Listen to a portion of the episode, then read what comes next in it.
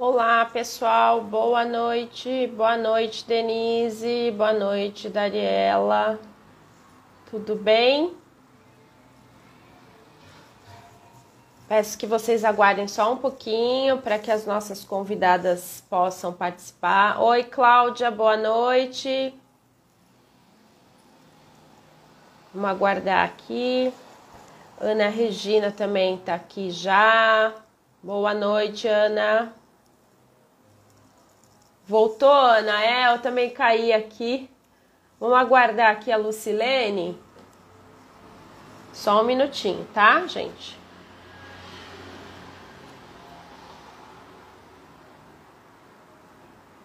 Adicionando aqui.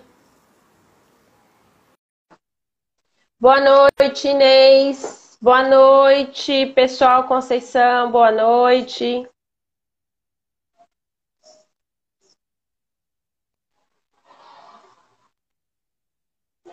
Entrando aqui.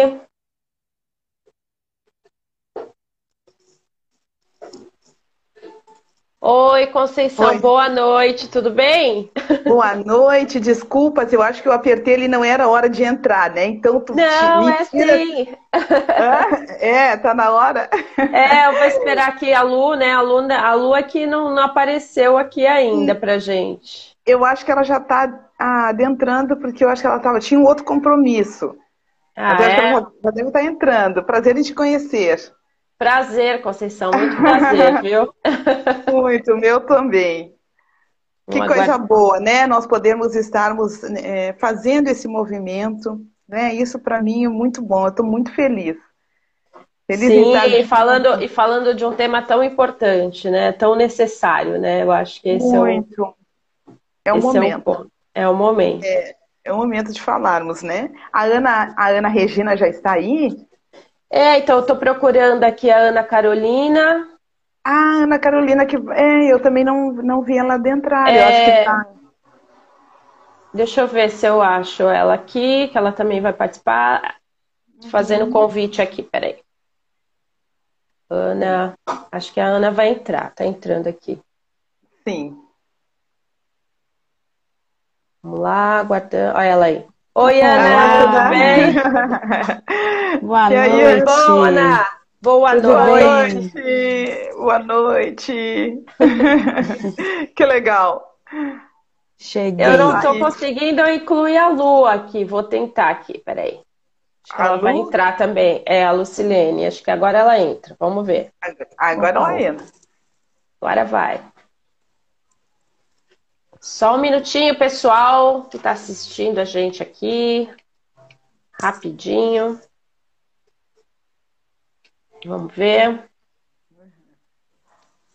Não está aparecendo. Bom, vamos fazer o seguinte: vamos começando, e aí, quando a Lu é, chegar, Lu, se você estiver nos ouvindo, acho, aparentemente não, você não está aqui ainda. Você pede para entrar que eu te adiciono. Bom, vamos lá, vamos começar. É, pessoal, boa noite.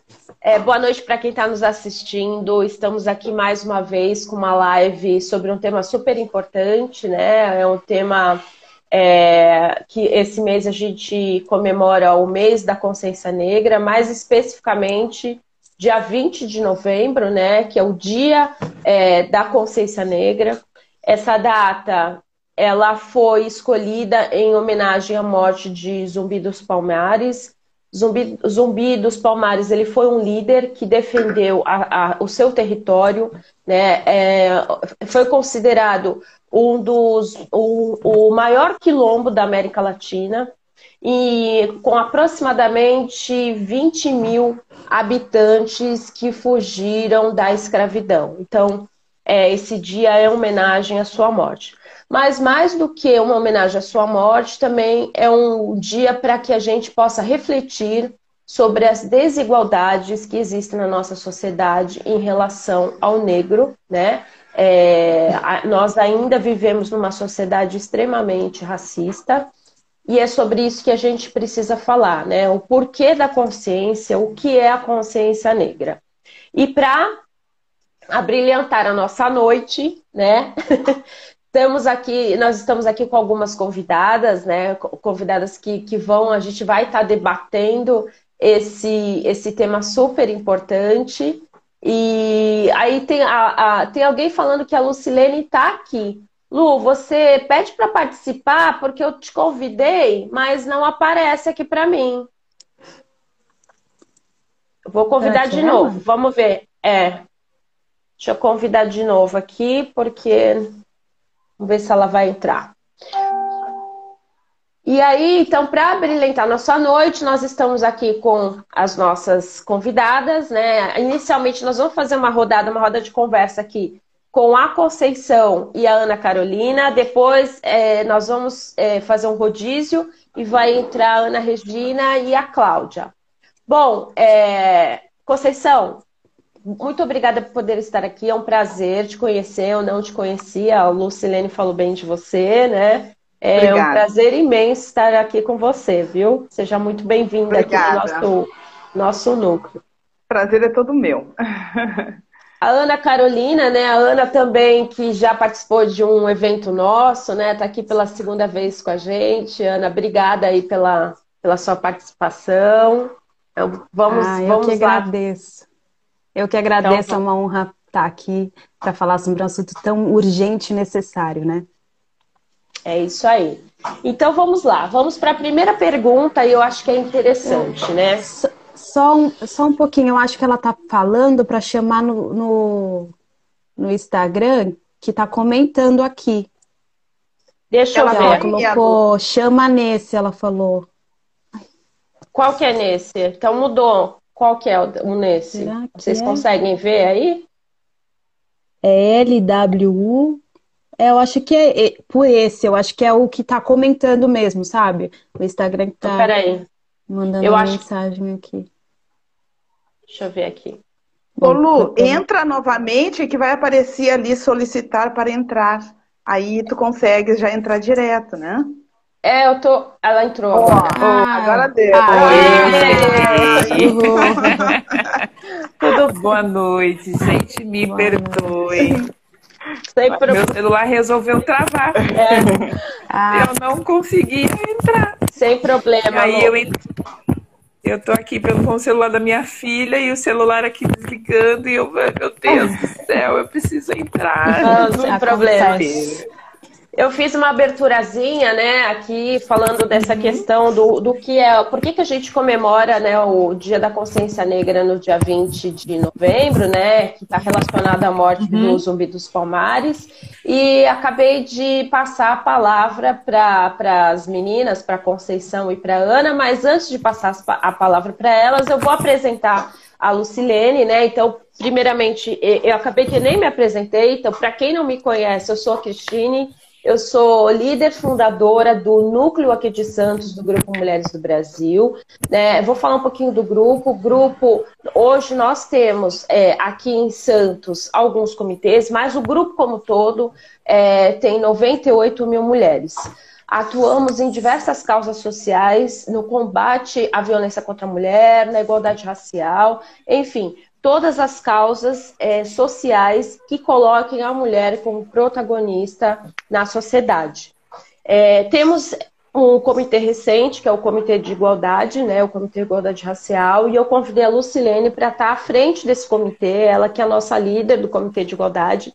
É, e então hoje nós falaremos sobre um tema de extrema importância e relevância e estamos aqui com, com as nossas convidadas, né, a Conceição e a Ana Carolina. E aí eu vou passar um pouquinho a palavra para a Lucilene. Lu, bem-vinda. Vamos aí nessa noite falar Boa de um noite. tema super importante. Boa noite, meninas. Desculpa essa entrada assim, tempestiva, né? Mas eu acho que eu sou assim. Né? Eu acho que já deu para perceber pelas cores, assim, também, né? Então, quando eu chego, eu tenho que chegar. Eu até brinco, às vezes, quando eu chego atrasada, que eu falo, ah, eu gosto de ser a última, que é para todo mundo prestar atenção em mim. Desculpa, é, desculpa esfarrapada. É, mas agora, falando um pouquinho sério, né? É uma data aqui de extrema importância. Saí agora de uma live com a vereadora Audrey também. E falando, é, trazendo um um esclarecimento, né, que algumas pessoas podem se perguntar, né, mas por que que o dia 20 de novembro é uma data tão alusiva à comunidade negra, sendo que o dia 13 de maio é a data da assinatura da libertação dos escravos, né? É porque o dia 13 de, nove... 13 de maio, 13 de novembro, me perdoem, o dia 13 de maio é a data que realmente foi assinada ali a lei, a, né, a, a abolição da escravatura. É a Lei Áurea. Mas a grande questão é, nós não, nós não vivemos e né, nós não, não, foi, não foram criadas leis, né, políticas públicas que dessem ao negro uma condição de vida na sociedade. Né? Simplesmente é como se você manter uma pessoa presa durante toda a sua vida e abrir a porta da cadeia e falar para ela, pronto, agora se vira e, e, tá aí. Então, em algumas discussões, eu coloco que nós vivemos um eterno 14 de maio, o dia seguinte dessa libertação. Né? Então, que condições que foram essas? Não foram as melhores. E por que o dia 20 de novembro, então, ele é escolhido como a data né, de, da consciência negra? Porque o dia 20 de novembro é a data da morte de Zumbi dos Palmares. E Zumbi dos Palmares, como a grande maioria deve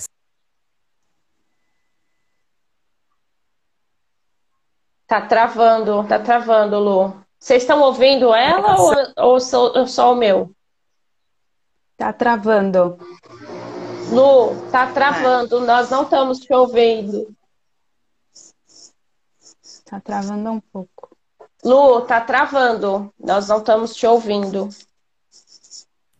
Sou só eu que tô travada. Não, não dá para ouvir. É. Só você está travada. Colocas no modo avião que daí não entra, é porque trava quando entra muita mensagem.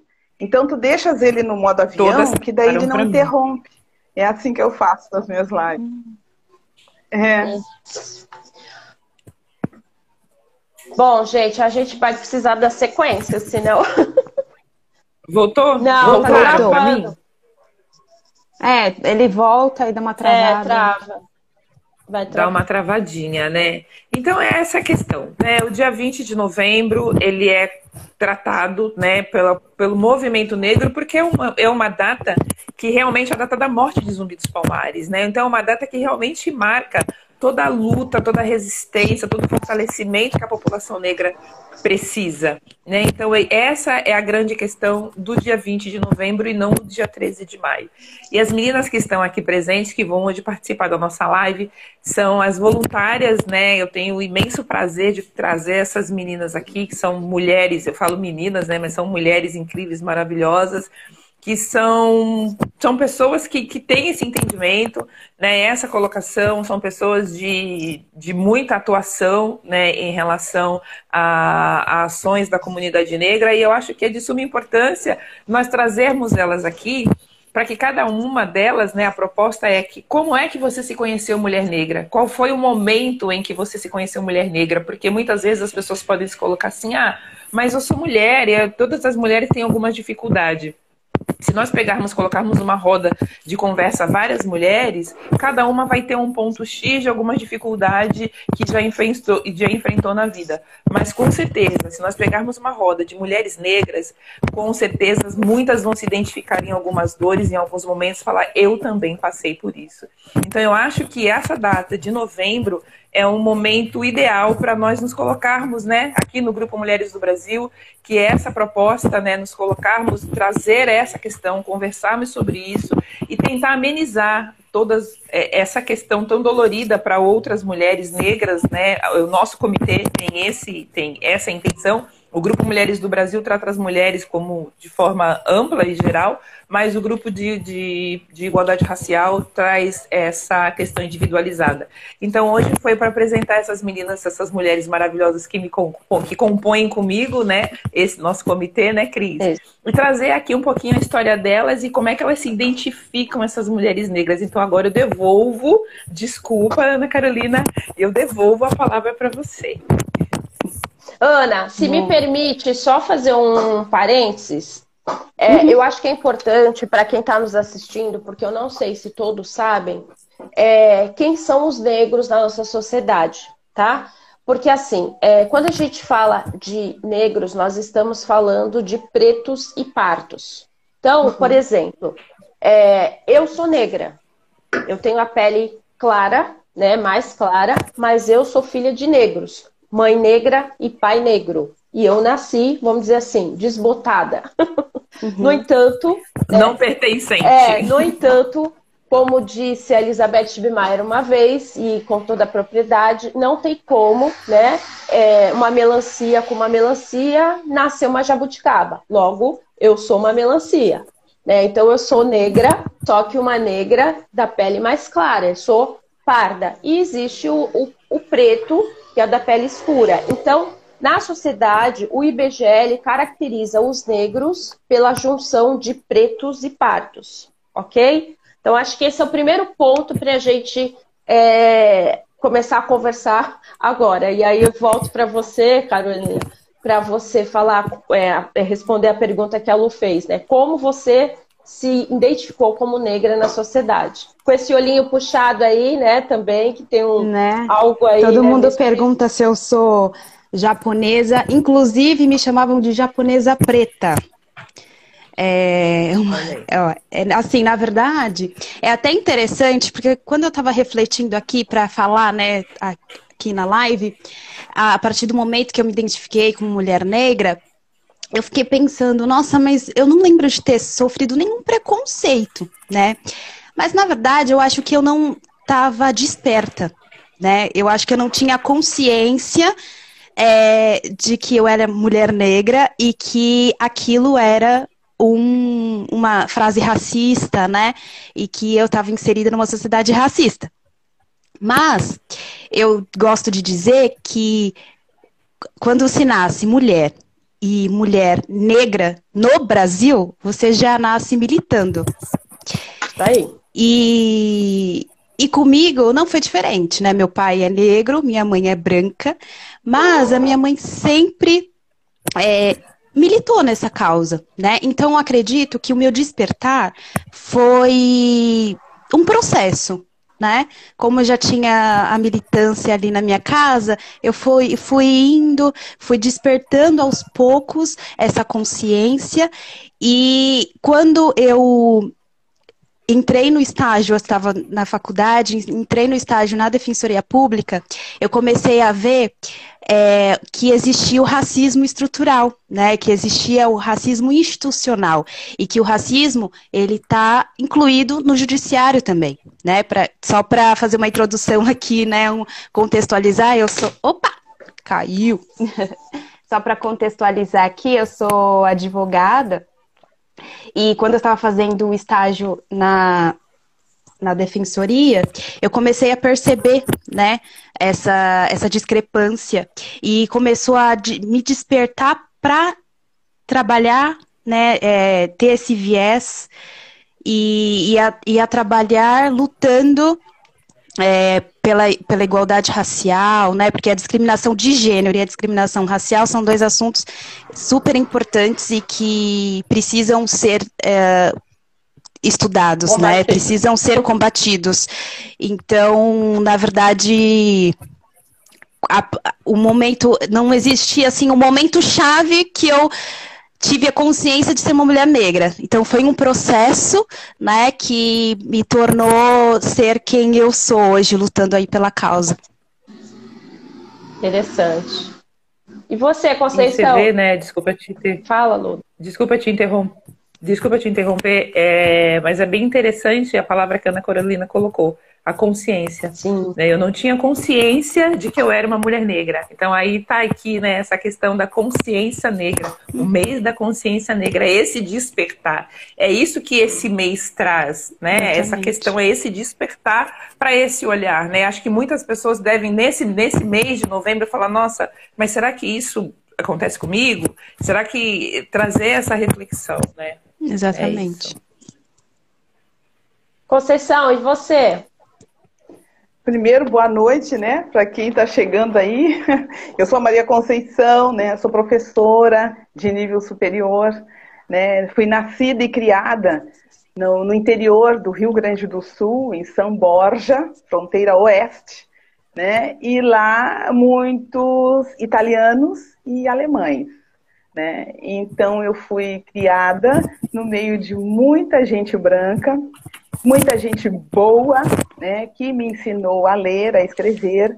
Só tive muitos professores é, brancos, eu não tive professores negros, né? E, e essa pergunta é uma pergunta que me chama muita atenção, né? Como me descobrir como negra? A Lucilene, né, muito sábia, fazendo essa pergunta, porque eu acho que nós estamos vivendo num momento em que nós precisamos nos identificarmos como negros para nós enxergarmos a gravidade do problema e trabalharmos juntas, organizadas por essa causa. Né? Gostei muito que tu falasse no, no preâmbulo desta live, Cris, me permita chamar de Cris.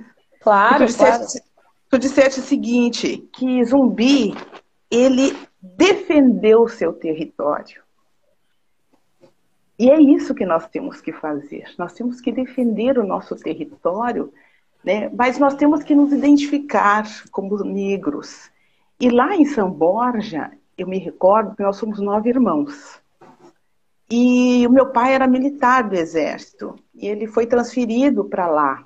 Né? E nós, é, nós já tínhamos quatro irmãos já cariocas e uma nordestina. E eu nasci lá em São Borja. E eu me recordo que ele teve dificuldade em, em matricular a minha irmã mais velha, que hoje tem 74 anos, na escola do, do Colégio das Irmãs. Né? E, e aí, toda essa confusão, né, ele virou para todas nós, né, e disse: não, a partir de hoje nós vamos nos focar na educação. Né? E aí ele conseguiu graduar nós, nós, nós, todos nós somos graduados. Né? E eu não falo isso para me exibir, eu faço isso porque nós precisamos ter exemplos. Porque eu acho que, assim, como que eu me identifiquei como negra? Foi naquele momento que meu pai chamou atenção né? Vocês só vão conseguir né, se destacar e mostrar que a cor da pele não vale absolutamente nada é através da educação. E é por essa razão que eu falo muito que nós só vamos sepultar qualquer tipo de preconceitos e racismo através da educação. Eu não enxergo outro caminho. E como é que eu me, enxerguei, me dei conta que eu era negra? Porque eu sempre fui muito vaidosa. E eu me recordo que eu não tinha, porque eu sou mais velha que vocês, né? Na minha época, nós não tínhamos um pozinho para nossa pele, que hoje a Lucilene trabalha com a Mary Kay, que está na linha né, de produtos para nós. Nós não tínhamos um shampoo para o nosso cabelo, né? Então, eu, como hoje usam muito a expressão né, invisível, foi aí que eu percebi né, que eu não fazia parte deste mundo. Esse mundo era do mundo branco. O mundo branco tinha até mesmo a roupa. Nós tínhamos dificuldade, porque nós negras nós temos a cintura, nós temos o bumbum mais avantajado, né? E muitas vezes eu tinha dificuldade de achar uma roupa para mim, né? Porque o formato do corpo de uma mulher italiana é completamente diferente da, da nossa roupa, né? O nosso óculos, eu tinha dificuldade porque nós temos o nosso nariz diferente. O óculos é feito para o branco, porque ele tem o nariz afinado. Então é isso que eu digo a vocês. Como que eu me descobri? Lá quando eu era pequenininha. Mas eu tive essa base né, da minha família que disse exatamente isso. Não, vocês têm valor, vocês, a cor de vocês é linda. Vamos estudar para nos fortalecer. E hoje em São Borja, que é uma cidade que eu amo, né? Nós somos muito respeitados porque fomos os primeiros a sentar no banco de uma faculdade, né? A minha irmã tem 74 anos, hoje está aposentada e ela é professora, né? Português e francês, né? Aí depois uma foi puxando a outra, né? Hoje nós já temos advogados na família, já temos general na família. Então, nós fomos eh, crescendo, né? Através da educação. E eu me identifiquei muito, percebi isso, né? Que eu, outro dia teve alguém que disse: por que, que tu alisa o cabelo? E quem estava falando comigo, ela estava com o cabelo é, permanenteado. Aí eu disse: a mesma vaidade que tu tens em alisar o cabelo, eu, como mulher negra, também tenho. Não quer dizer que eu quero, quero, quero ser branca. Mas só que para nós, sempre as pessoas veem que para nós está errado. Para mulher negra, né? Então, é, no meu casamento, eu casei com 52 anos, né? E casei com meu véu, minha grinalda, com tudo que eu sonhava. E muitas pessoas achavam estranho, porque na cabeça de muitas pessoas a mulher negra não tem esse sonho. Nós negros não temos o sonho de uma faculdade, de termos uma casa própria, de termos um carro. Muitas vezes, quando a gente passa de carro, as pessoas se assustam e muitas vezes somos abordados, né? Então, é isso que eu quero dizer para não me alongar respondendo essa pergunta né, tão, tão forte, né? E vou falar da consciência negra depois que vocês me perguntarem. Né? Não sei se a gente já responde agora ou espero. Como é que eu. Já posso Responde, falar? Responde, pode responder. Tá. Bom, quando vocês é, me fizeram esse convite, eu fiquei muito feliz, né? Porque cada mulher negra, como tem uma vivência, né? Uma dor, né? Então, assim, às vezes as pessoas dizem assim, dia da consciência negra. Para mim, mulher negra é todos os dias. Mas especificamente no dia 20, eu acho que é, é aquele momento de nós revermos conceitos dos dois lados, né? Daquele lado muito racista que ainda não consegue nos ver como, como pessoa, né? E do nosso lado também. Porque nós precisamos nos questionarmos, nós negros, por que, que nós somos a metade de uma população e nós não conseguimos nos organizarmos para colocar na presidência um homem negro, para colocar uma deputada negra. Por que, que nós temos a dificuldade de enxergar em nós este potencial? Claro que nós sabemos que a sociedade trabalha para isso, para que nós não consigamos nos organizar. Porque nós precisamos nos organizar, nós, enquanto negros. Porque o que acontece à consciência negra? Parou nós tivemos grandes avanços, mas nós não conseguimos nos organizarmos. Nós somos fantoches ainda nas mãos dos políticos. E nós não podemos ser fantoches, nós temos que sentar na mesa de decisão. Nós não podemos só na época de política dizendo eu sou preto porque eu tenho a mãe preta e, e, e trazer preto para ficar do lado.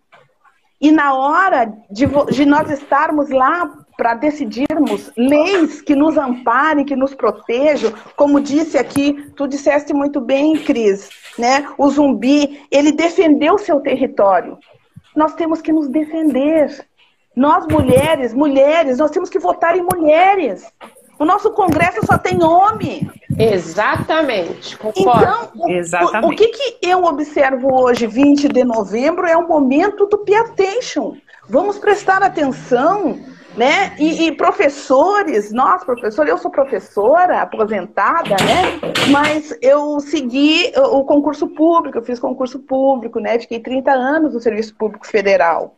Porque a, a remuneração como professora é, era difícil para mim, né? Então, o que, que eu fico observando? Um país que não investe em educação é um país falido, é um país que está pegando osso para ferver para comer. Então, eu, se eu fosse presidente de um país desse, eu teria vergonha de ver o meu povo da forma que está sendo tratado. E só para completar, né, volto a dizer, eu acho que o dia 20, Dia da Consciência Negra, é o momento de nós, negros, pararmos e olhar para cada um de nós e perceber que nós estamos na linha errada. Nós somos unidos, mas nós não somos organizados. A, a, o, o nosso povo, nós precisamos nos organizar. Nos organizar para quê, gente? Porque a classe dominante quer isso. Que nós não consigamos ficarmos juntos, porque nós juntos nós vamos longe. O, o, o, eu olho as redes sociais, eu vejo o negro escritor, eu vejo o negro odonto, eu vejo o negro ginecologista, eu vejo, mas nós tudo, cada um para um lado. E nós não vamos nos fortalecer. É mais um ano de eleições que nós não vamos ver um deputado preto. E se nós vermos, é por causa. Ah, não, mas agora eu tenho que ter um partido que tem que ter preto. Gente, é triste. Então, eu acho que dia 20 de novembro, para encerrar a minha conversa, é o momento de nós olharmos uma, umas às outras, todos nós, né, nós negros, porque nós não confiamos em nós. Porque se nós confiássemos em nós, nós teríamos uma senadora negra. Nós teríamos um vereador. Quantas vereadoras nós conseguimos colocar lá? O nosso Congresso é branco. Nosso Congresso não tem. Não, e nós somos a mais da metade da população. Esse é o meu inconformismo. E quando eu digo para vocês que eu sou professora e eu não consegui exercer a minha profissão de professora, eu fiz to, tudo que vocês possam imaginar dos cursos de graduação e eu engavetei. Por quê? Porque a remuneração de uma professora, isso que eu sou professora de nível superior, é vergonhoso. O país que não aposta na educação vai construir presídios. Isso não tem dúvida. Então, assim, a mulher negra, a mulher negra sai de casa pela manhã e tranca seu filho dentro de casa. Qual é a minha proposta? A minha proposta é organizar essas escolas para tempo integral. Para que a mãe negra, mãe pobre, porque quando eu digo mãe negra, eu estou dizendo mãe pobre, que a mãe pobre possa sair pela manhã já entregar o seu filho na escola e essa escola amparar essa criança, dar um cafezinho, dar educação. E no final do dia, quando essa mãe vem, que às vezes não tem dinheiro nem para ônibus, já pega seu uhum. filho com banho tomado e com a comida no, no estômago. Isso não sai caro, isso não é despesa, governo. Isso é investimento. Porque a criança que fica em casa ociosa, o marginal adota, e daí nós temos essa confusão, que não podemos sair na rua com o celular, não podemos sair na rua com bom tênis.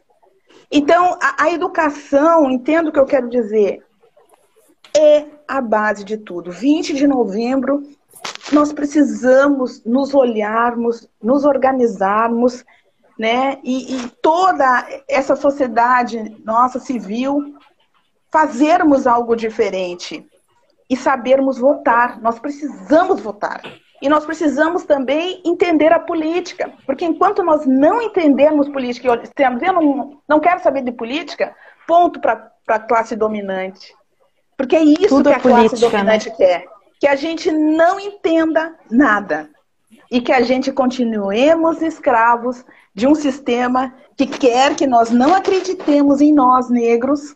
Né? E eu quero muito que nós negros, quando precisarmos de um dentista, vamos procurar um dentista negro.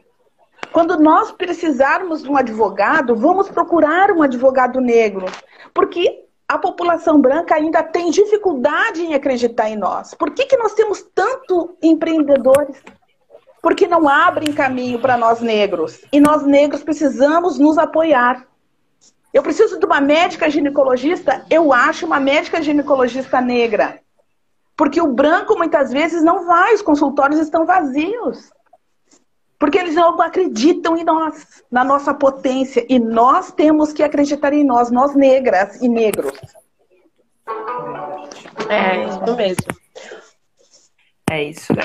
Conceição, obrigada pelo seu pela sua reflexão, né? É, é, realmente, eu acho que eu tenho esse mesmo pensamento, eu acho que a gente precisa fortalecer, né, principalmente as mulheres negras que estão na as base da pirâmide, né? É, é, nós, Precisamos mulheres negras, estamos na base da pirâmide. Então, essa reflexão de darmos forças a essas pessoas, essas mulheres, ao negro, né, ao negro, ao negro. no geral, é, é, é de suma importância é, eu acho que a gente precisa é, fortalecer várias frentes, né? Fortalecer uhum. aquele empreendedor negro, é, é, o que você falou, né? Uhum. Buscarmos referências negras, porque só assim você começa a movimentar essa pirâmide, né? Quando Exatamente. você movimenta a base, você movimenta a pirâmide inteira, você chacoalha tudo. E é isso que a gente, a gente precisa fazer. E aí eu acho que a gente tem que fazer uma reflexão também é, não só para os negros, mas para os brancos também, né? Para eles observarem isso. Que é, para nós, óbvio, é aquilo que você falou, nós precisamos nos organizar. Mas o branco precisa se conscientizar, entendeu? Porque essa não é uma pauta só do negro, ela é uma pauta de todos, de todos. É uma pauta da sociedade, é da sociedade, né? Exatamente. entendeu? Quando, quando os negros foram libertos, foi o que a Lu explicou. Eles foram libertos, a Deus dará. Né? Não tinha nenhuma Pelo política contrário, pública, né? não tinha política pública, falavam que o negro não tinha intelecto, ele era força física, né? Teve teorias científicas, né, entre aspas, fortalecendo essa questão, colocando Sim. o negro como uma coisa, né? O negro não era um ser humano, um era, objeto, era um objeto, né? né? Então, assim, tudo isso veio fortalecendo o que a gente hoje chama de racismo estrutural. É. Então, assim, você precisa desconstruir e precisamos, isso. Precisamos também aplaudir esses movimentos negros, né? Porque hoje nós temos o movimento antirracista, que é o que Exatamente. tu acabas de falar. Porque, é. assim, uh, quando houve a manifestação lá nos Estados Unidos, né, do, do George Floyd, que eu me despertei olhando a televisão e eu vi os brancos se indignarem. Então, é esse ponto que nós precisamos, isso, né? Isso. Nós precisamos que o branco se indigne Exatamente. com isso. Que o, que, que o grande empresário se manifeste, porque ele olha e vê tantos brancos. Aqui em São Paulo, outro dia eu fui, fui passear aqui com meu esposo e, e teve um estabelecimento que eu não vi nem mesmo na cozinha tinha um preto. É, então... eu acho que então, esse é um ponto que a gente precisa fazer, que é a é. dica, né, que eu daria. Treinar o seu olhar, né? Quando você é. entrar em algum local, você treina o seu olhar. Vê onde que está. Vê, primeiramente, você vê se existem negros onde você está. E, e agora eu vou se colocar existem, um fato... onde, onde é. eles estão, eu acho que é isso, né? Estão. Onde Qual eles posição, estão? Né? Qual a posição? É grande, a grande questão é essa, que as empresas, ah, os empresários, eles podem colocar assim, ah, mas eu tenho negro na minha empresa. Mas em que posição? Em que posição? Em que, qual é, qual é, é o setor? Ele atua ou numa se, forma, ou... numa, num posicionamento onde, de liderança, onde ele participe é. das decisões da empresa? Ele faz parte do, de cargos de é. chefia dentro da sua empresa. Eu passei por uma Então é essa sensibilização é, de, olhar de, olhar que eu acho que é realmente necessária, né? E outra coisa, é... né, Lu, não te interrompendo, eu me recordo uma determinada ocasião que eu, eu trabalhava no serviço público federal, né? Há 30 anos eu, eu, eu, trabalhava lá. E eu fazia aquele trabalho formiguinha. Quando eu vi uma menina assim limpando ali, né? Não desdenhando de trabalho nenhum, né? Mas eu chegava e dizia para ela: tu tens que estudar, vamos lá, né? Dava força. Aí quando eu me formo, quando eu me aposentei, eu recebia, eu recebi muito convite para formatura, né? Daquelas pessoas que eu estava ali, né? Ajudando a crescer, a estudar. E teve uma pessoa que me chamou muita atenção, que ela disse assim para mim, é, Maria Conceição, eu não sei que racismo é esse que tu falas, porque eu não sinto. Aí eu disse assim para ela, tu sabes por quê que tu não sentes? Porque é exatamente aí que eles querem que tu estejas. No momento em que tu te graduares, tu vai perceber o racismo. Mas as pessoas são assim. Enquanto tu estás numa situação em que tu não está incomodando o branco, enquanto tu não está graduada, tu é agora passou a se graduar, eu recebia vários nomes, vários rótulos. De nega metida, nega que queria ser branca porque estudei, né? Então nós temos isso que tu falaste, né, Lu? Nós precisamos repaginar, né? Essa, é, é, é os rótulos que, que, que trazem para nós, né? Por que, que nós não podemos ser gerente de banco? Por que, que nós não podemos, é né, estar à frente? Quantos empre empreendedoras hoje nós vemos? Porque não dão emprego para nós. O meu marido, verdade. ele é bem preto, meu marido, né? Ele é criminalista. E o meu marido estava comigo né, sentou comigo pra, pra, pra, num restaurante e ele levantou e foi ao banheiro. E eu ali sentada, em seguida vem o garçom e disse: Ele tá lhe incomodando? É. Eu olhei pra... Como assim tá me incomodando? Ele é meu marido. Então tu vês. Tu vês como. E olha, nós estamos em 1900. 1900 não, esse, esse é o racismo estrutural. 2020. Então, assim, ó, e, e, e, ele, quando ele chega nos estabelecimentos, no fórum, né, tem aquela fila de advogados. E o rapaz ali vem, ó, oh, doutor, qual é o processo? Tá? Quando chega na vez dele, a sua OB. Quer dizer, eles não acreditam que um preto, né, e isso que ele anda sempre bonito, terno e gravata, não consegue ser um médico, não consegue ser um doutor. Então, é dia 20 é um, é um dia para nós refletirmos, né, esse ponto. Porque as pessoas, ah, vocês têm que ir para a rua. Na rua nós estamos todos os dias. É Na rua aí. nós estamos brigando e estamos precisando do nosso lugar ao sol todos os dias. Nós não precisamos ir nas Verdade. ruas. Nós precisamos é que a sociedade nos respeite. Eu não quero que ninguém aceite, me aceite. Eu não quero que me aceite. Eu quero que me respeite como uma profissional, como uma professora, como uma terapeuta. A Lu, como uma, uma grande mestra. Então, o que, que nós temos que fazer isso? Né? A educação. Nós temos que sermos muitas Majus, muitas Ana Maria, Conceição Evaristo, Lucilene, né? Essas pessoas todas que estão aqui, as negras que estão se empoderando, as minhas sobrinhas que, que, que hoje estão, estão nascendo, né? E, e eu acredito muito nessa nova geração, sabe? Para vocês que estão me ouvindo, né? Cuide dos seus filhos, né? É, façam seus filhos gostar de pessoas e não de celular, né? Sim. Respeitar. Quando passar um, um, um, um gordo, ah, papai, olha um gordo, não, meu filho. É uma pessoa. Olha ali, papai, uma, um negão. Não, meu filho, é uma pessoa. Olha lá, pai, a velha. Não é velha, meu filho. É uma pessoa, é no berço, é lá no início. E nas escolas, as séries iniciais têm que ser colocadas, sim, no currículo, para que possamos educar essas crianças e não só mostrar para as crianças que nós somos escravizados, que nós viemos nos porões dos navios. Nós temos tantas coisas boas. Eu me recordo que na época em que fiz a minha faculdade de letras, eu li muitos livros, Lima Barreto, Cruz Souza, Machado de Assis, todos negros. Ninguém me disse que não eram negros. Para não me empoderar.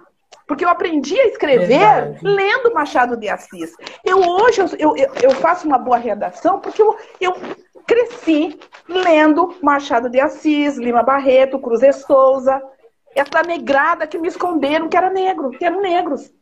Por quê? Para não me empoderar, para eu não me achar gente, para eu só ler aquilo que interessava me diminuir, que eu vim de lá do navio negreiro, amarrada, a criança do lado te olha e já, já começa a te diminuir aí. Sim, porque a, a, criança não consegue te ver grande, ela te consegue te ver pequeno, porque é assim que nós aprendemos nas escolas. Então, é na escola, é no início de tudo. Eu, como professora, eu levanto essa bandeira de educação. Eu acho que não tem outro caminho. Verdade. É lá, é lá no início, porque nós estamos recém aprendendo a amar. Nós recém é, estamos aprendendo a amar um ao outro. Perfeito. É verdade. Eu acho que o dia 20 vem mesmo como essa questão dessa reflexão, né? Por isso que a gente fala o dia da consciência negra, consciência. né? Do dia das pessoas se reverem, né? É, tanto negro, não negros e, e a sociedade em geral, como um todo, né? Isso aí. E aí agora nós temos mais, é, mais duas participantes. A Ana Carolina né, caiu e acho que ela não conseguiu caiu entrar. Caiu e não conseguiu voltar. É, não conseguiu voltar. Eu te agradeço. Muito obrigada aí pela participação. Tchau, gente. Obrigada, minha querida. Amo vocês. Obrigada, viu, pela atenção e o carinho. Mais obrigada uma vez, muito obrigada, viu, Conceição, eu, com a sua generosidade. Nossa, eu que agradeço. Essa, esse, esse momento é terapêutico. É verdade. A gente bota pra fora, né, as coisas, né? Sim. Então, muito obrigada. Verdade. Obrigada a você. Verdade. Vou, chamar, Beijo, vou chamar as outras. É, deixa eu Como chamar é que, aqui a, a é Ana Regina. Como é que eu faço aqui? Tem um xizinho no tá. teu canto direito em cima, aperta esse xizinho que você sai. Aí foi.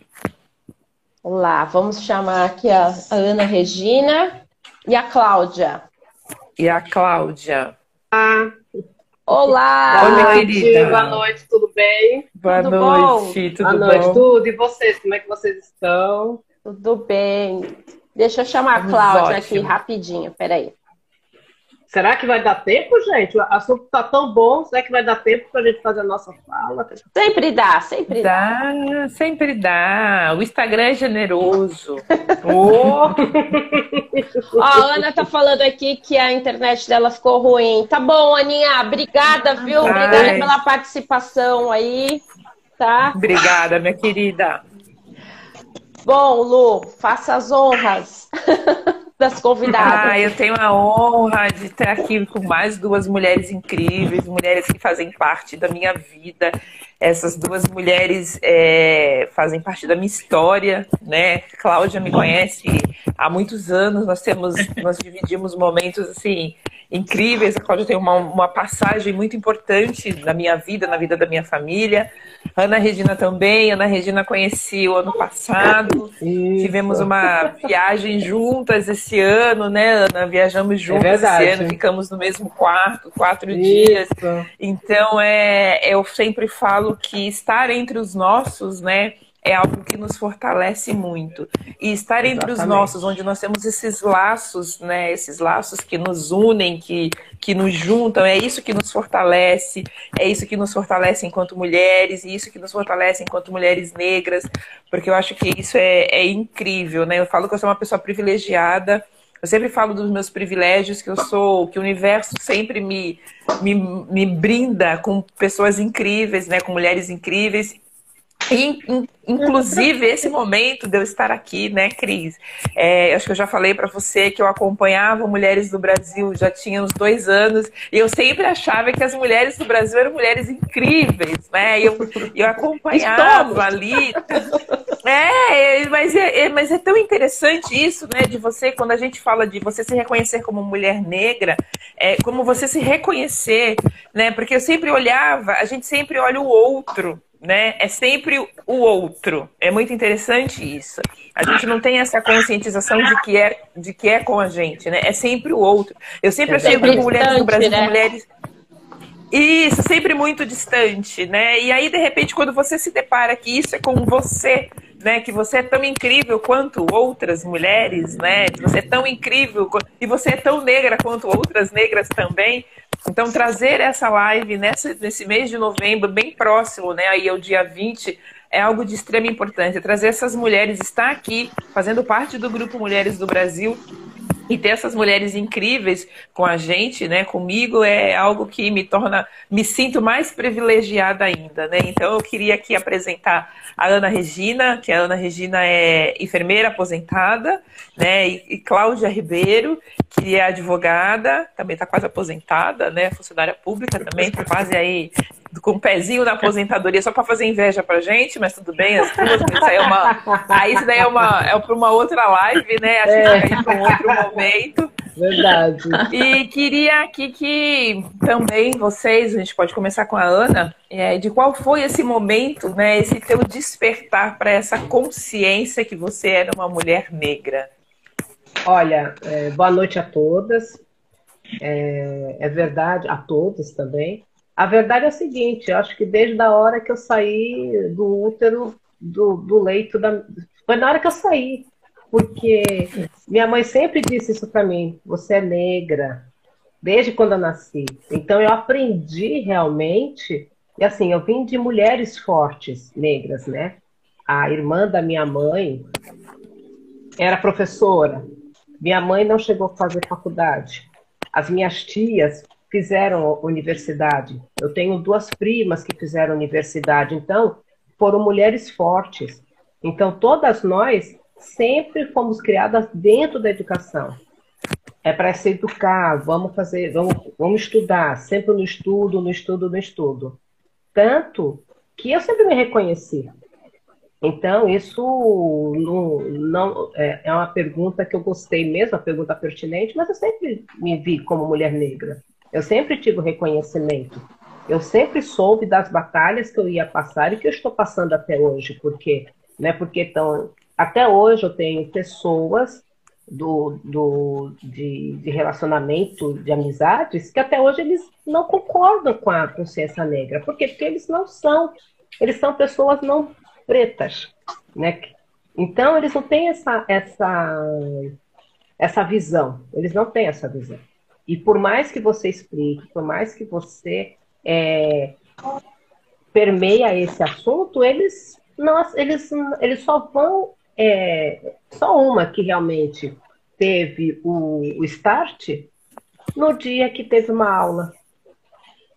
Uma dança, na aula de dança afro, que ela viu qual, qual era o contexto. O porquê aconteceu tudo isso. E por que, que existem as cotas raciais? Porque nem todo mundo tem direito à educação. Nem todo mundo teve. Eu, eu tive o privilégio, meu pai era auditor fiscal da Receita Federal. Então eu tive privilégio de estudo. Mas isso não me isentou do racismo, de jeito nenhum. Na escola. É, Ana, deixa eu só. Deixa eu só te falar. interromper um, um pode, minutinho, pode porque só para só não perder essa, essa parte que você fala, que é algo muito importante. Porque muitas pessoas falam assim, ah, mas muitas vezes o negro ele tem preconceito com o próprio negro, o negro ele é racista. Então eu sempre coloco que depende muito do que é ser negro, do que ser negro significa para essa pessoa. Exatamente. Qual foi a, a trajetória de vida dessa pessoa enquanto negra nessa sociedade dependendo de como foi a sua realidade, é como essa pessoa vai reagir. Então, quando você coloca que você teve esse privilégio, com certeza você faz parte de uma camada pequena da sociedade Bem que pequena. teve essa possibilidade. Muito pequena. Porque então, as pessoas muitas tiveram. vezes têm essa.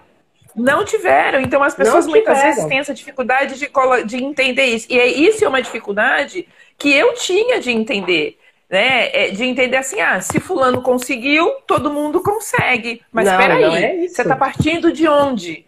De Exatamente. onde que esse que conseguiu está partindo?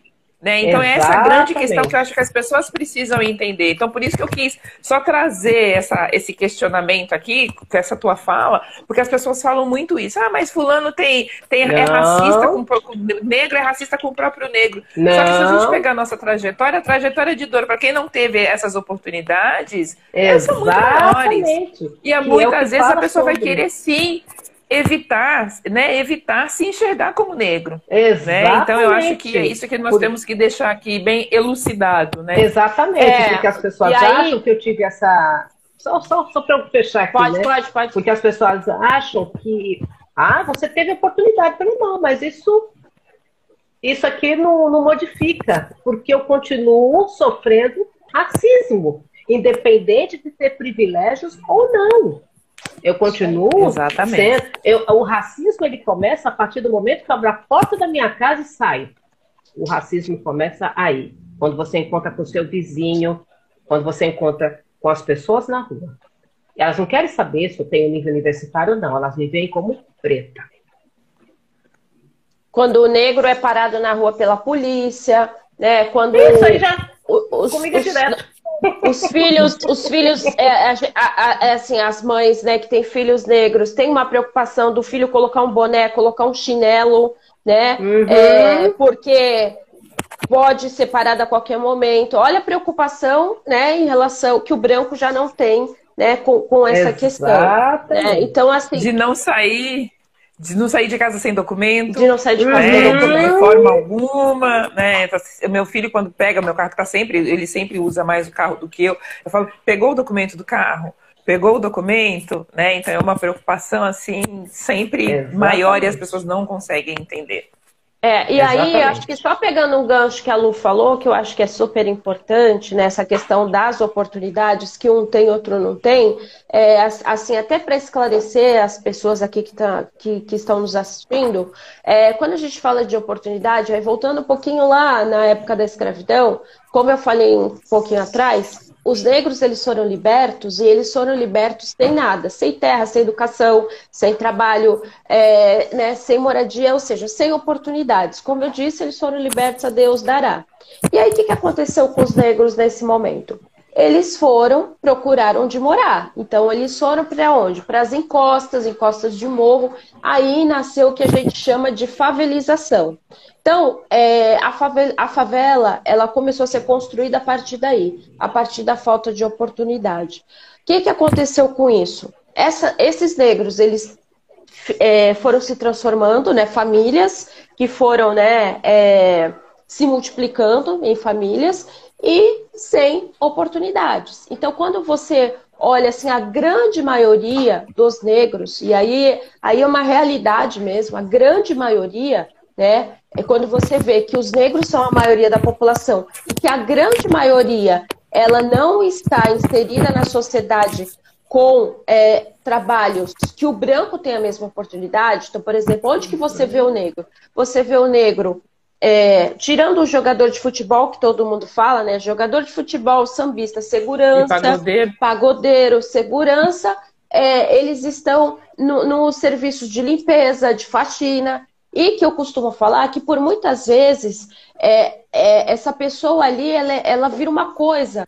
Quem já nunca escutou falar assim, ah, a tia do banheiro, a tia da limpeza, a tia. Uhum. Essa tia tem nome, primeiramente.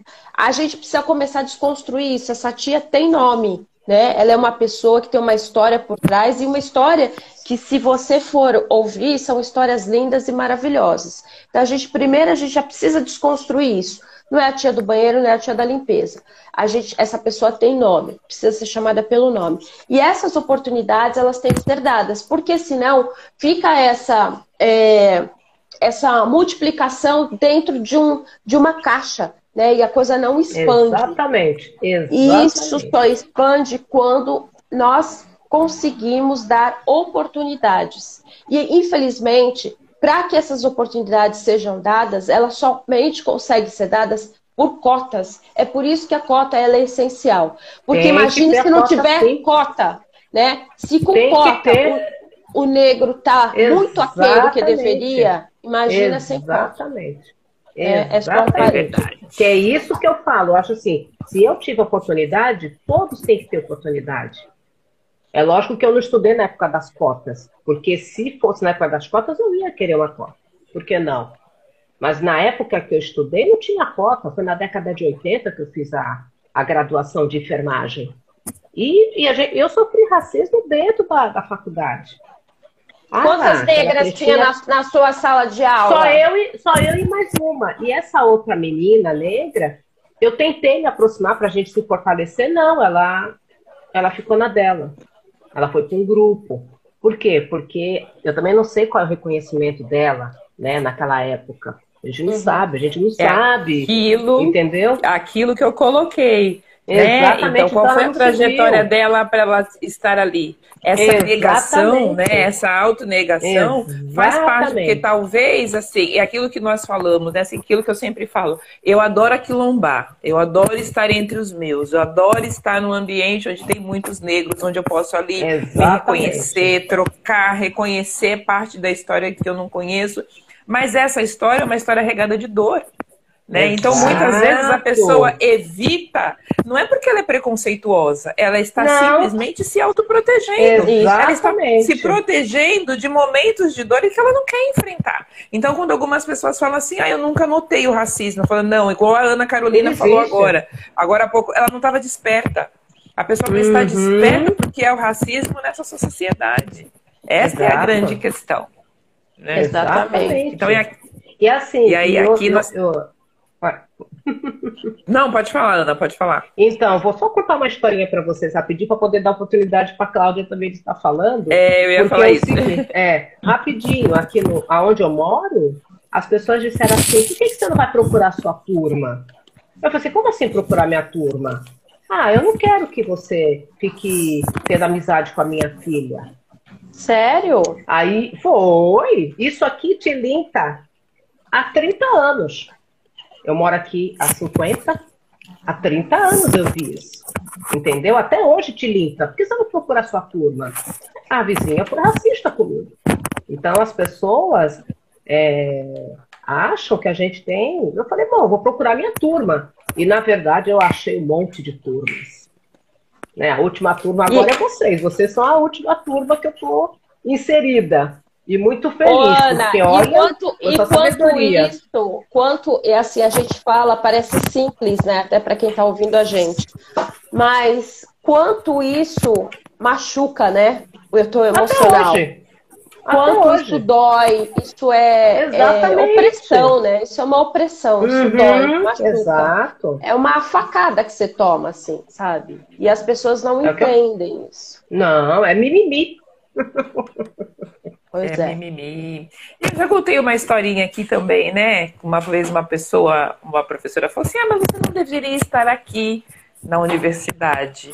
A pessoa falou, por quê, professor? Ah, você deveria estar numa passarela, mas a pessoa achando que estava me fazendo um elogio. É, elogio. Você devia estar numa passarela de samba. Aí eu virei e falei, mas por quê? Para a senhora, o negro ele não pode ser inteligente? A mulher negra ela só serve para ficar se balançando no carnaval? É. Não foi isso que eu quis dizer. Desculpa, mas foi exatamente isso que você disse. Então, quando nós não temos esse conhecimento, dessa percepção do que é o racismo, nós não conseguimos nem enfrentar. A gente não consegue nem identificar que está sendo Exatamente. vítima de racismo e não consegue se posicionar. Você sabe, é aquilo que a Ana está colocando, te linta na tua cabeça, na sua mente, você sabe que alguma coisa ali te incomodou, mas você não consegue identificar o que foi. O que, que foi que aconteceu aqui que eu não consegui identificar?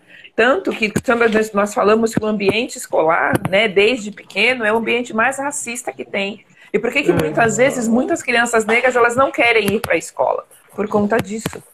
Por conta de a realidade começa na escola, né? Começa, começa na, escola. escola. Uhum. Começa na escola.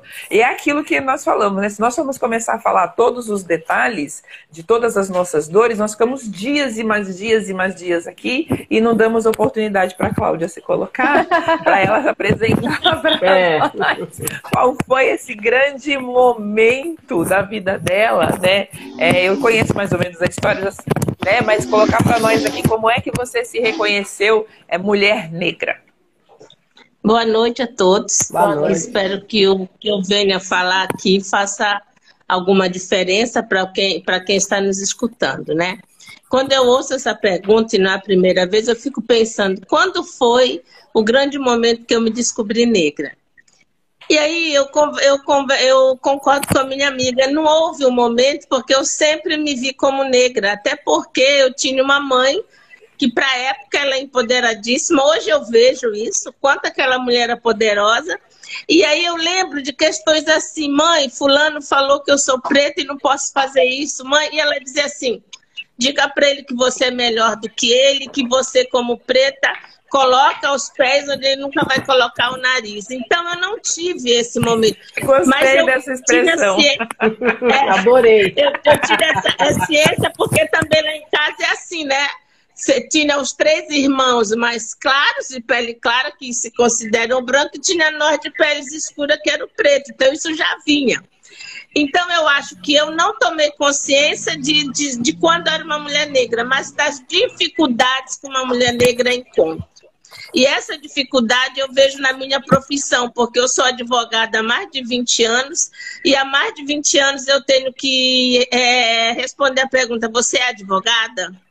É, você é advogada? E assim, claro que a pessoa já teve uma que falou assim: ah, é que você é tão jovenzinha, eu já estava com 40 e pouco. falei, jovenzinha para ser advogada. O advogado ele é muito julgado pela aparência. Então, quando eu vou no fora, eu vou toda empretecada, mas eu já fui com estagiárias minhas, é, que ela tinha um estilo tipo hippie mas ela era branca e se dirigiram a ela como estagiária e não a mim. Então, ela não estava naquele padrão de vestimenta que espero dos advogados. Ela também era muito jovem, ela tinha 17 anos, mas se eu fosse junto a ela ao fórum, se dirigiam a ela e não a mim. Tive uma audiência uma vez no Fórum de São Vicente que A minha cliente estava com bermudão um pouco abaixo do joelho, ela estava de chinelos e você via pela aparência que ela era uma pessoa mais humilde, a roupa simples, o modo de falar, e se dirigiram a ela como advogada e não a mim. Então, na verdade, eu tomei consciência da dificuldade de ser uma mulher negra, das dificuldades enfrentadas por uma mulher negra é, no exercício da minha profissão. No dia a dia, não é que eu não, não tenha sofrido racismo, eu sou briguenta, eu acho que eu já tenho uma postura meio briguenta, eu costumo falar assim, ai, não vou me meter muito com ela que é barraqueira. Entendeu? eu acho que foi isso também que me impediu de sofrer abertamente o racismo, porque eu tenho meu lado barraqueira, que não mexam comigo, porque quer falar comigo o que quiser, mas vai ouvir o que não vai, e o que não quiser também. O que não quer. Né? É, não verdade. Quer. Não quer ouvir, vai, fala para mim o que quiser, mas vai ouvir a resposta. É uma coisa automática, já fui criada assim, eu não consigo. A minha mãe né? falava assim, né? Quem fala o que quer, escuta o que não quer, né? Não era isso? Exatamente, é exatamente. É então, e diante disso, né, e das coisas que eu tenho participado, eu pelo menos eu participo de um grupo de mulheres vítimas da violência. E eu fico boba que tem meninas lá de 16, 17 anos que já têm filhos, que já estão numa relação abusiva e já estão se submetendo àquilo, sem futuro, não estudaram, é, não trabalham, aceitam ter um filho com um cara que já as maltrata e que não, e que mesmo elas não têm condição nenhuma de criar. Então hoje eu penso assim, gente, nós temos que criar nossas filhas para serem mulheres empoderadas. No caso de nós mulheres negras, para, olha, eu não tenho que receber esmola porque eu sou negra. Muito pelo contrário, por ser negra e por tudo que eu enfrento, eu tenho que ser muito respeitada. Eu tenho que receber muito respeito. Então, uma das formas da gente fazer o movimento negro andar, da gente ajudar, como tem uma, uma ouvinte que está perguntando como eu posso ajudar, né? Vamos nós, mulheres, criar netas, filhas, sobrinhas, sobrinhas, as mulheres negras da nossa família para serem mulheres empoderadas. Elas têm que ter consciência que são negras, que não vai ser fácil para elas o caminho dela, mas que mesmo assim elas têm que se orgulhar disso. Mas é né? possível. Né? E é possível, né? Sim, eu li, quando eu acabei de ler esse livro aqui, O ódio que você semeia, eu já tinha visto o, li, o filme. O filme. E eu fui ler o livro. A hora que eu acabei de ler esse livro, eu acabei em lágrimas e chamei minha filha aqui e falei: não se iluda. Por quê? A minha filha tem a pele mais clara e o cabelo bem claro. E todo mundo fica perguntando se eu tingi o cabelo dela. Claro que não. É, e aí eu falei para ela: não se iluda nenhum dia, porque você não é branca. Você é uma mulher negra porque a sua avó é negra, o seu avô era negro, o seu pai é um negro de pele clara. Então não se iluda, porque nós já ouvimos, eu já ouvi isso, que para mim foi uma coisa horrorosa. Uma amiguinha dela dizer para ela: Olha, minha mãe falou que você não é filha dela porque a mãe dela é preta e você é loira. Né? Ouvi a vida inteira isso. Cristine passou por isso, né, Exatamente. né? A vida inteira. Meu irmão é a negro, minha irmã é negra. Filha. É só estar nós três juntos, eu escuto isso. Mas você é filha do mesmo pai, da mesma mãe? Exatamente. Aí eu falo como se a mulher negra é, primeiro, como se nós negros tivéssemos uma necessidade imensa de ser branco, né? Eu acho que é. quando falam assim, porque pergunta, pergunta se eu tinge o cabelo da minha filha desde que ela tinha uns 5, 6 anos. Então, o racismo estrutural é tão forte que a pessoa consegue imaginar que eu quero tanto ser branca ou ter uma filha branca que eu vou fazer esse sacrilégio de tingir o cabelo de uma criança. Ele não consegue imaginar que a mulher negra pode ter tido um relacionamento com uma pessoa de pele mais clara. É mais é. fácil eles pensarem no absurdo que a mulher quer uma filha loira e por isso vai tingir o cabelo dela, do que pensar naquilo que é normal, não. A filha dela tem a cor diferente dela e o cabelo, porque provavelmente o pai deve ter uma pele mais clara. Sim. Deve ter alguém na família, né? Como se nós, eu pelo menos, como se nós tivéssemos uma. Ah, eu quero ser branca. Nós temos que ter a, a, orgulho disso e também a liberdade de escolher. A minha filha também, com cinco anos, ela tem o cabelo cacheado. Ela chegou para mim e falou: Mamãe, eu quero alisar meu cabelo. Eu falei, por quê? Ela falou, porque todas as mulheres do mundo têm cabelo liso. E aí eu fui para frente da televisão com ela para mostrar que não era assim, não consegui. Porque tudo que parecia na televisão eram mulheres de cabelo é, liso. É. Padrão, padrão de beleza, né? O padrão de beleza é Exatamente. é loira de olhos claros, né? Exatamente. E eu, na época, eu alisava os meus cabelos. Então, eu parei de alisar e eu falei para ela, não, Agora, com essa idade, eu não vou deixar você alisar o cabelo. Se quando você crescer, por um motivo, por, porque você acha mais bonito, por uma decisão pessoal sua, você quiser alisar, tudo bem. Mas hoje, deixar você alisar só porque as outras mulheres alisam, não tem que ser uma decisão pessoal sua, porque a mulher negra ela tem o direito de usar o cabelo dela como ela quiser. Exatamente. Eu não gosto que digam para mim, você não pode alisar o cabelo, você não pode tingir de louça. Eu posso fazer o que eu, eu quiser. quiser. Isso aí. Exatamente. A e a grande Eu nunca vi grande... uma branca ser, eu nunca vi uma branca ser criticada por fazer permanente. É. Exatamente. Então eu sou Antes de tudo, eu sou uma mulher livre e posso fazer o que eu bem quiser. Isso. Né? Então, assim, eu acho que hoje o que nós temos que fazer é começar com o empoderamento das nossas filhas, orgulho é, de ser negra, mostrar para elas que elas podem tudo sim, que não tem limites. Elas não vão ter um caminho fácil. Pelo fato de ter nada a pele fácil. negra, elas não vão ter. Exatamente. Mas nada é impossível para elas. O papel delas não é engravidar, criar o um filho sozinha, ou então ficar submetida a um relacionamento abusivo porque não tem como sustentar o filho. Não. Existem outras possibilidades, ela, né? Exatamente. O caminho dela é o que ela quiser, e de preferência um que a leve a sua liberdade, a ter uma boa vida, é, a, a, se, a não se submeter a relacionamentos abusivos, a não se é, dedicar apenas a criar filhos, Isso. que também, se ela não tiver essa maturidade, ela também vai criar filhos com o mesmo pensamento pequeno, né? Então, assim, Exatamente.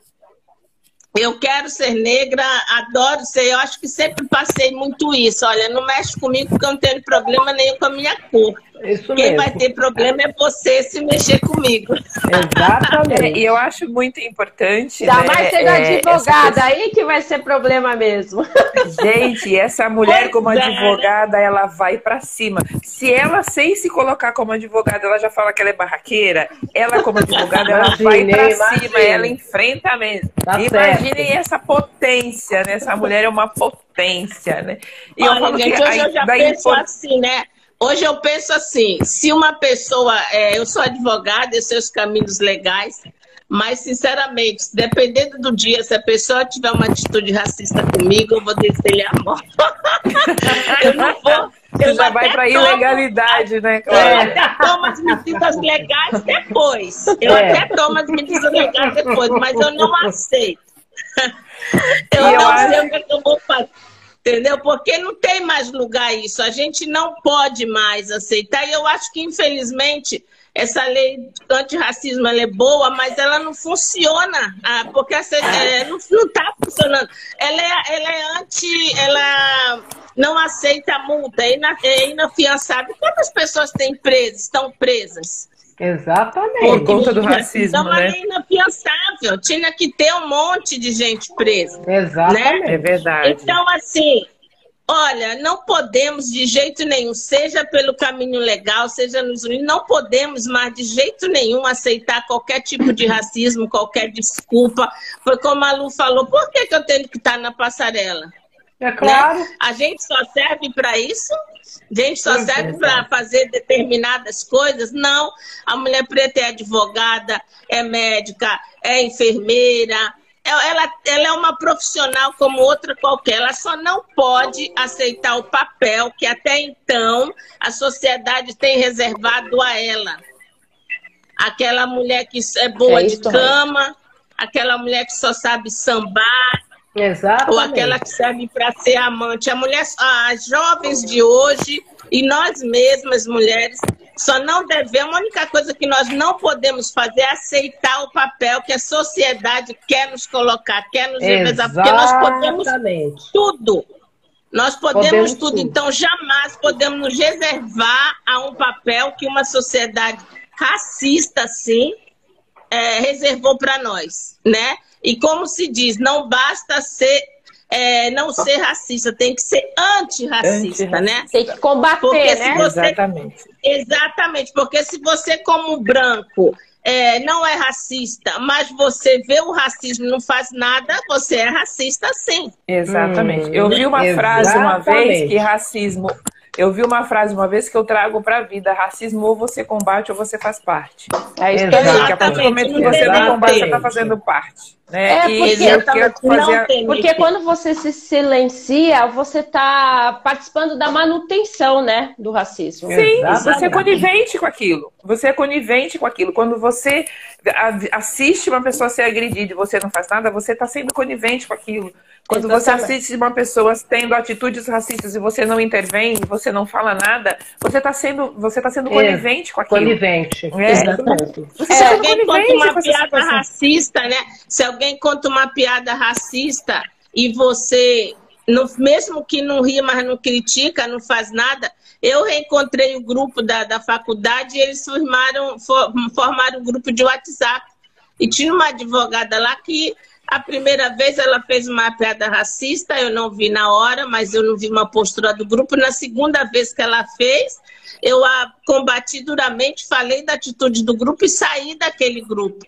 Porque ficar sem graça porque alguém faz uma atitude racista, é, isso não, não é ser antirracista. Não, não é. Exatamente. É, porque às vezes pessoa, as pessoas não concordam, mas elas não querem se manifestar porque vai, vai se passar por chato. Ah, não vou falar nada Exatamente. porque eu chato. Mas não, você está é, sendo racista ela... em tal qual. Você né? é chato ou você é conivente, né? É, então as pessoas precisam também escolher para que lado que elas querem. Exato. Qual é o lado que elas vão ocupar nessa sociedade? Exato. Não, e talvez elas não queiram isso. se passar por e talvez elas não queiram se passar por chato, porque aquilo não é um problema grande bastante para ela, para ela se indispor com alguém. Exatamente. É, ah, mas tem que, que se dispor.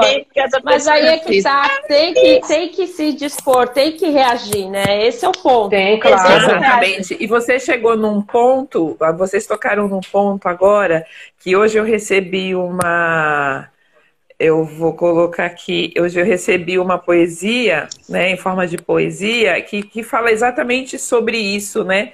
Que se você não se coloca no lugar do outro, se você não se incomoda com o outro, aqui, eu vou ler rapidinho. Primeiro levaram os negros, né? É Berlot, Berlot Brechet, 1898, e morreu em 1956. Primeiro levaram os negros, mas não me importei. Não me importei com isso, eu não era negro. Em seguida, levaram alguns operários, mas não me importei com isso, eu também não era operário. Depois, prenderam os miseráveis, mas não me importei com isso, porque eu não sou miserável. Depois, agarraram uns, des uns desempregados, mas como tenho meu emprego, também não me importei.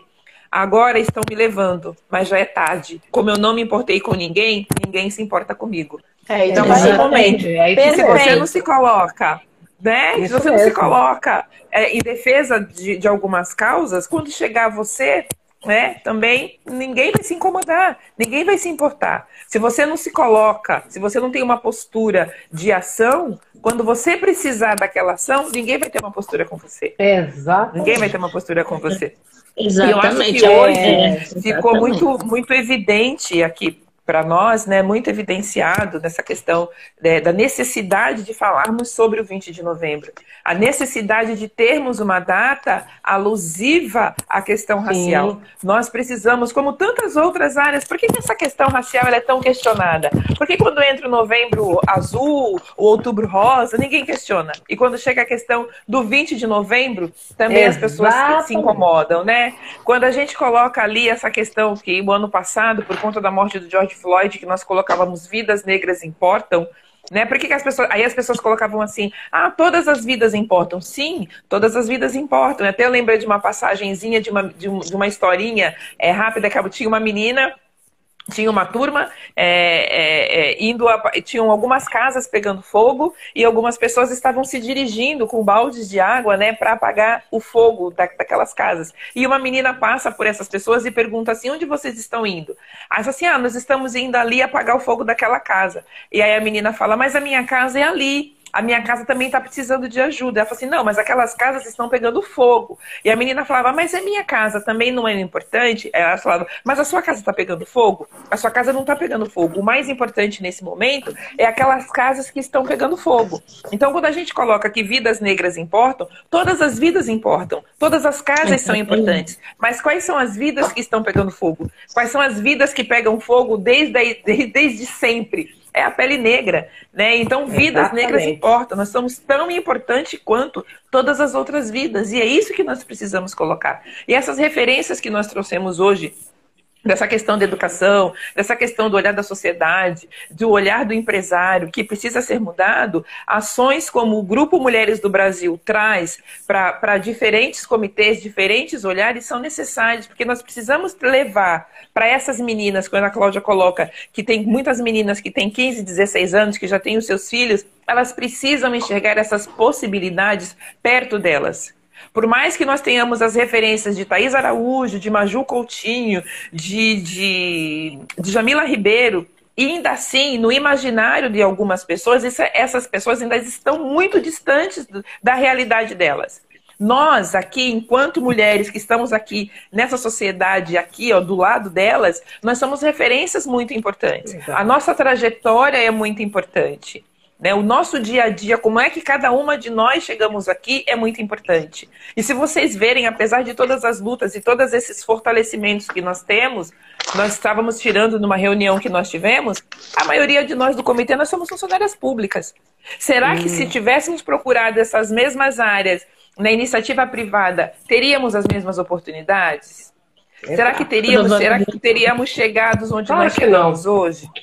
Não. É. Então, eu acho que são essas discussões que nós precisamos trazer em pauta. São essas questões, são essas sensibilizações de olhares que nós precisamos sempre trazer. Sermos, sim, nos tornarmos, e já somos, referência para algumas, como a Cláudia coloca, que nós precisamos ser referência para os nossos filhos, para os nossos sobrinhos, né? Para os nossos amigos Exato. não negros, para os amigos dos nossos filhos, para os amigos não negros dos nossos filhos, dos nossos sobrinhos, né? É esse entorno. Então eu acho que quando a gente fala do 20 de novembro e o novembro em, em, em si, que, que não fique só em novembro, mas talvez se inicie em novembro ou em outubro, porque em outubro as pessoas começam a pensar em novembro, o que, que eu vou fazer no 20 de novembro, o que, que eu vou fazer na, na data da consciência negra, e que isso se inicie em novembro e que se siga para o resto da vida. Né? Isso é uma. Eu acho que é isso que nós é. desejamos, é isso que nós necessitamos. Né? É isso Posso aí. só fazer um adendo? Eu só Posso... queria fazer um adendo também. Então façam e já vão, pode, pode. Rapidinho. A gente vai... Já Vocês conhecem as finais. Isso. Quem conhece essa bonequinha? A Baomi. Ai, a Baomi. Essa, essa boneca aqui é a minha referência para a consciência negra, que é para nós nos encontrarmos porque essas bonequinhas eram feitas, elas eram feitas para que os pais e as mães reencontrassem as suas crianças na época do navio negreiro. Elas cortavam as roupas, faziam o bonequinho e colocava com a criança.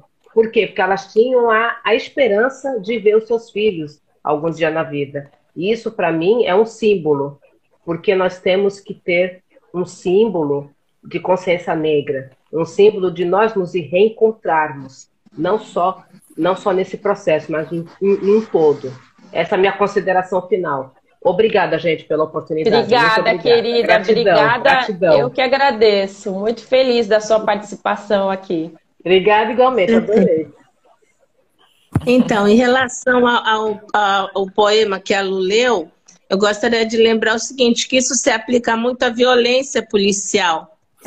É, a violência policial, você que mora bem é, e não está nas favelas, não está se importando com a violência policial, acha que é mimimi, uhum. porque ela não chega até você. Só que onde não tem freio, onde se há de desacordo com a lei, ninguém está livre.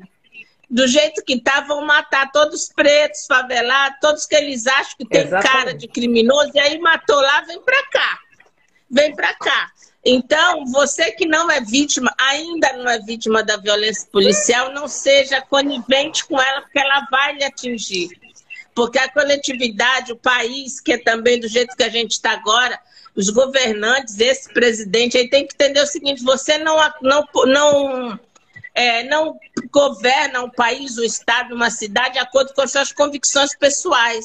Você tem que atender os interesses da de toda sociedade. a coletividade. Então, Exatamente. você que hoje, muitas vezes até morando na favela, até sendo uma vítima em potencial dessa violência, apoie. Tome muito cuidado, porque ninguém está livre dela, não. Nós, negros, somos o maior alvo, mas ninguém está é livre.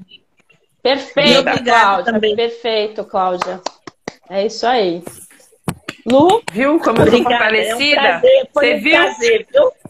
Vocês estão vendo o que é o Comitê de Igualdade Racial da, do, do, do Núcleo de Santos? Ah, filha, é só Mulheres poder. Maravilhosas, é só poder mesmo. Essas, é. essas quatro que aqui estiveram, e temos mais duas que infelizmente não puderam comparecer. E teve uma pessoa que a Cláudia acho que falou, né? Como é que eu posso ajudar? Né, Cristine? Se essa pessoa quiser fazer parte do nosso comitê também, do nosso grupo, né, do Mulheres do Brasil, é só entrar em contato aqui com a Cristine, aqui pela, pela nossa página. Eu acho que é a Darielle, a, a Dariela. A Dariela, ela, ela entrou Isso. pro grupo já. Ela já está no. Foi a Dariela, né? A Dariela já, ela já entrou no grupo. Ela só ainda não está em nenhum comitê. A gente precisa ver onde que ela vai atuar. se, se ela quiser chegar no nosso comitê, será muito bem-vinda. Né? Então eu quero agradecer a esse momento. Esse momento para mim é um momento de uma realização de um sonho. É por isso que quando a Cláudia coloca, né, que tudo é possível, realmente nós merecemos muito, nós merecemos tudo e muito mais. Eu acho que é isso que nós temos que colocar na cabeça das nossas crianças, na cabeça das nossas meninas, e é isso que eu tenho falado também para os meus alunos, né, que nós podemos tudo. A partir do momento que nós quisermos, nós podemos tudo. É, eu acho que eu sou uma prova viva disso. Eu sou uma pessoa que eu tenho realizado muitos sonhos, esse ano principalmente. E ter entrado para o Grupo Mulheres do Brasil é um deles, principalmente como líder. Então, nossa, é algo assim, é presente do Papai Noel antecipado, acho que é por isso que eu estou de vermelho hoje. é um presente do Papai Noel antecipado. Estou muito feliz por terem pessoas tão especiais é, junto comigo, no grupo também, nos outros comitês, são todas mulheres incríveis, mulheres que você. É aquilo que eu falo, né? Mulheres que a gente olha pela telinha e admira de longe e de repente você está ali, fazendo parte do mesmo grupo que elas.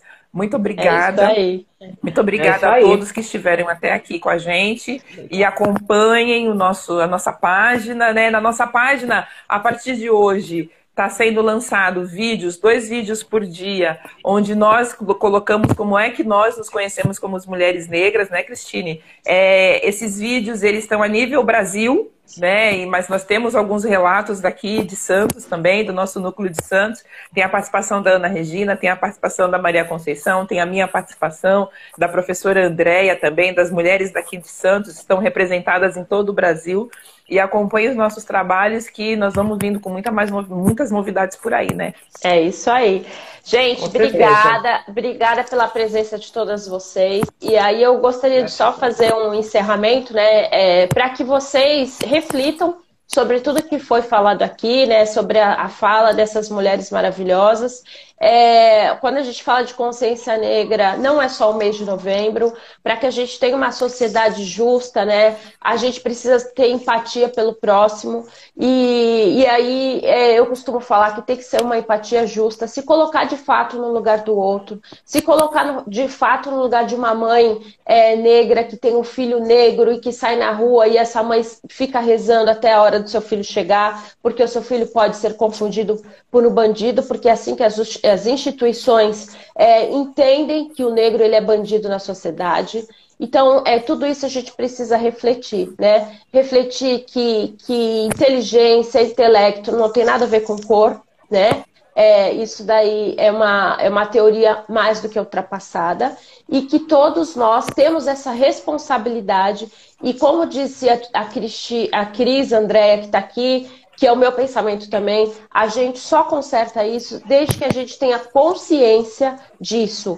E a gente precisa trabalhar muito essa sociedade, principalmente com as crianças, para que as crianças elas venham transformar essa sociedade é, através é, do, do, combate ao racismo. A gente não pode deixar com que as crianças cresçam com esse pensamento já racista. Tem que cortar isso de criança, porque os adultos já estão com essa formação, né? Então, uhum. assim, o nosso trabalho agora é, é conscientizar essas pessoas para que essas pessoas destruam, né, esse, esse preconceito que já está é, entranhado, né? É porque isso está entranhado nas pessoas. Então a gente precisa construir nas crianças isso para que a gente tenha uma sociedade justa e igualitária. Recomendo também para quem acha que o mimimi Leia Pensadores Negros, leia Pensadores Negros, de Jamila Ribeiro. Eu tenho alguns livros aqui que até, até peguei para vocês.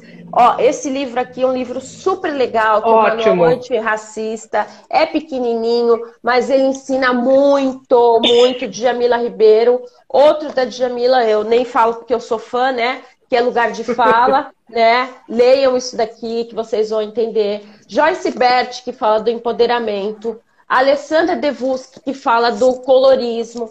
Adilson Moreira, ma maravilhoso, fala do racismo recreativo. Aliás, Lu, recreativo. essa é uma live aqui que a gente precisa fazer. O racismo Eu tenho os livros ali também.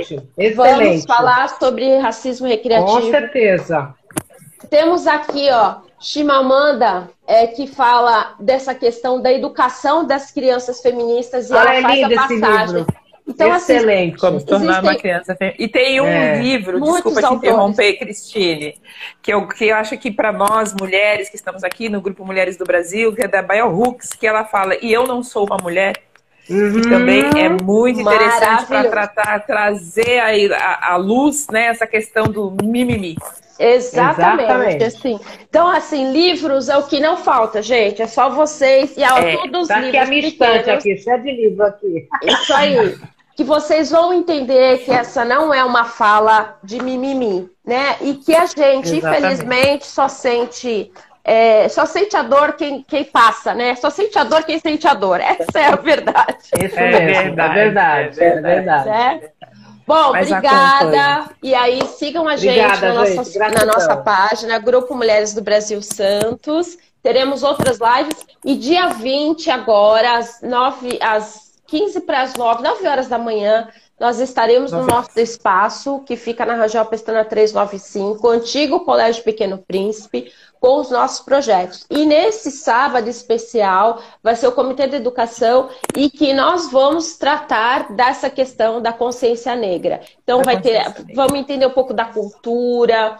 é, vai ter dinâmica, música, vai ser muito bacana. Sábado, às 9 horas, no Colégio Pequeno Príncipe. Estejam lá com a gente. Obrigada gente, Muito obrigada. Boa noite. Obrigada. Beijo. Boa noite. Boa noite. Beijo, beijo a todos que acompanharam. Beijo. Obrigada. Beijo. Beijo. Beijo.